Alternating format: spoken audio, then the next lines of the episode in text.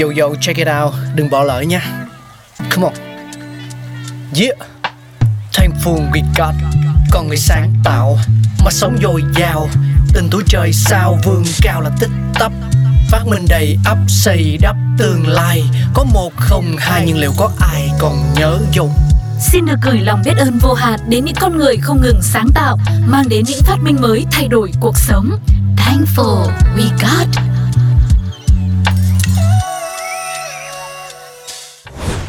Dầu gội, sản phẩm cực kỳ cần thiết và tiện lợi cho các bóng hồng ngày nay. Nhưng nó có từ khi nào thì ít ai biết lắm đây. Câu chuyện về lịch sử ra đời của dầu gội đầu thì là một sự kiện cách đây chưa đầy một thế kỷ. Tuy nhiên, làm sạch tóc bằng dầu gội đầu thì đã tồn tại hàng ngàn năm khi mà nhu cầu vệ sinh thân thể, nhất là mái tóc đã bắt đầu được hình thành cho đến khi khoa học hiện đại phát triển và tiến hành quá trình nghiên cứu phức tạp dưới kính hiển vi, các sản phẩm chăm sóc tóc đã được sản xuất bằng cách sử dụng các thành phần từ động vật, thực vật và khoáng chất có sẵn. 4.000 năm trước công nguyên, thói quen làm đẹp khởi nguồn từ các vật dụng trong nhà tắm và phục vụ cho làm đẹp mái tóc. Vào thời điểm ấy, việc thẩm mỹ và làm đẹp là dành riêng cho giới thượng lưu. Từ 3.000 năm trước công nguyên, việc trải chuốt và trang điểm đã trở thành phổ biến hơn và khiến con người trở nên nổi bật cũng như khác biệt so với các loài động vật khác. Ở thời kỳ này, người Babylon đã sở hữu nhiều nhà tắm với hệ thống nước sạch và xà phòng làm từ mỡ động vật nấu với cho được chứa trong những lọ đất sét. Thời Trung Cổ, ở Aleppo, Syria, thì xà phòng được làm bằng cách kết hợp với dầu ô liu, dầu nguyệt quế, nước cùng dung dịch kiềm, đun lên và để nguội.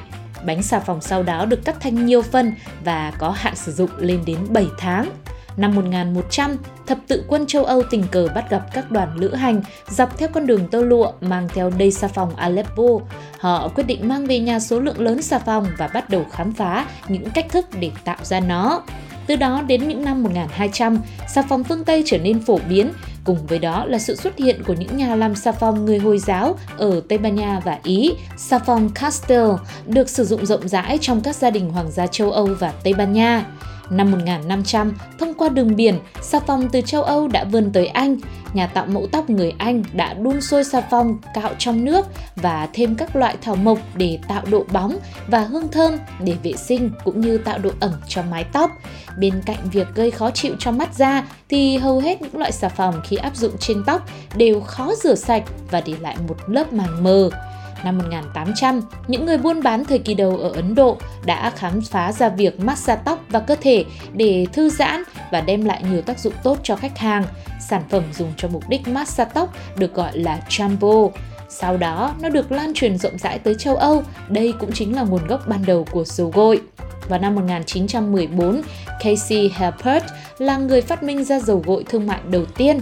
Quảng cáo của dầu gội Cantrop lấy hình ảnh chủ đạo là những người phụ nữ trẻ trải tóc và gội đầu bên hồ. Quảng cáo sản phẩm dầu gội cũng được áp dụng rộng rãi trên tạp chí để nhiều người dùng biết đến và sử dụng nó. Đến năm 1927, Hans Wakob đã giới thiệu với công chúng một trong những loại dầu gội dạng lỏng đầu tiên, đồng thời mở ra một đế chế có quy mô thế giới về chăm sóc tóc. Những năm đầu của thập niên 1980, cách thức phân tán silicon trong dầu gội được tìm ra bởi các nhà hóa học và tiếp theo là sự xuất hiện của một loạt bằng sáng chế cho các sản phẩm dầu gội đầu hai trong một. Người ta bắt đầu cho nhiều silicon vào dầu gội để đảm bảo chúng bám lại trên tóc một số lượng vừa đủ sau khi đã xả sạch bằng nước, tạo nên một hiệu ứng mượt mà cho mái tóc. Và tương tự như rất nhiều những sản phẩm khác, dầu gội cũng được thay đổi và cải tiến liên tục để giải quyết nhiều vấn đề của tóc hơn như là phù hợp với tóc mỏng, tóc dày, tóc xoăn, tóc khô, tóc dầu, tóc nhuộm vân vân và mây mây.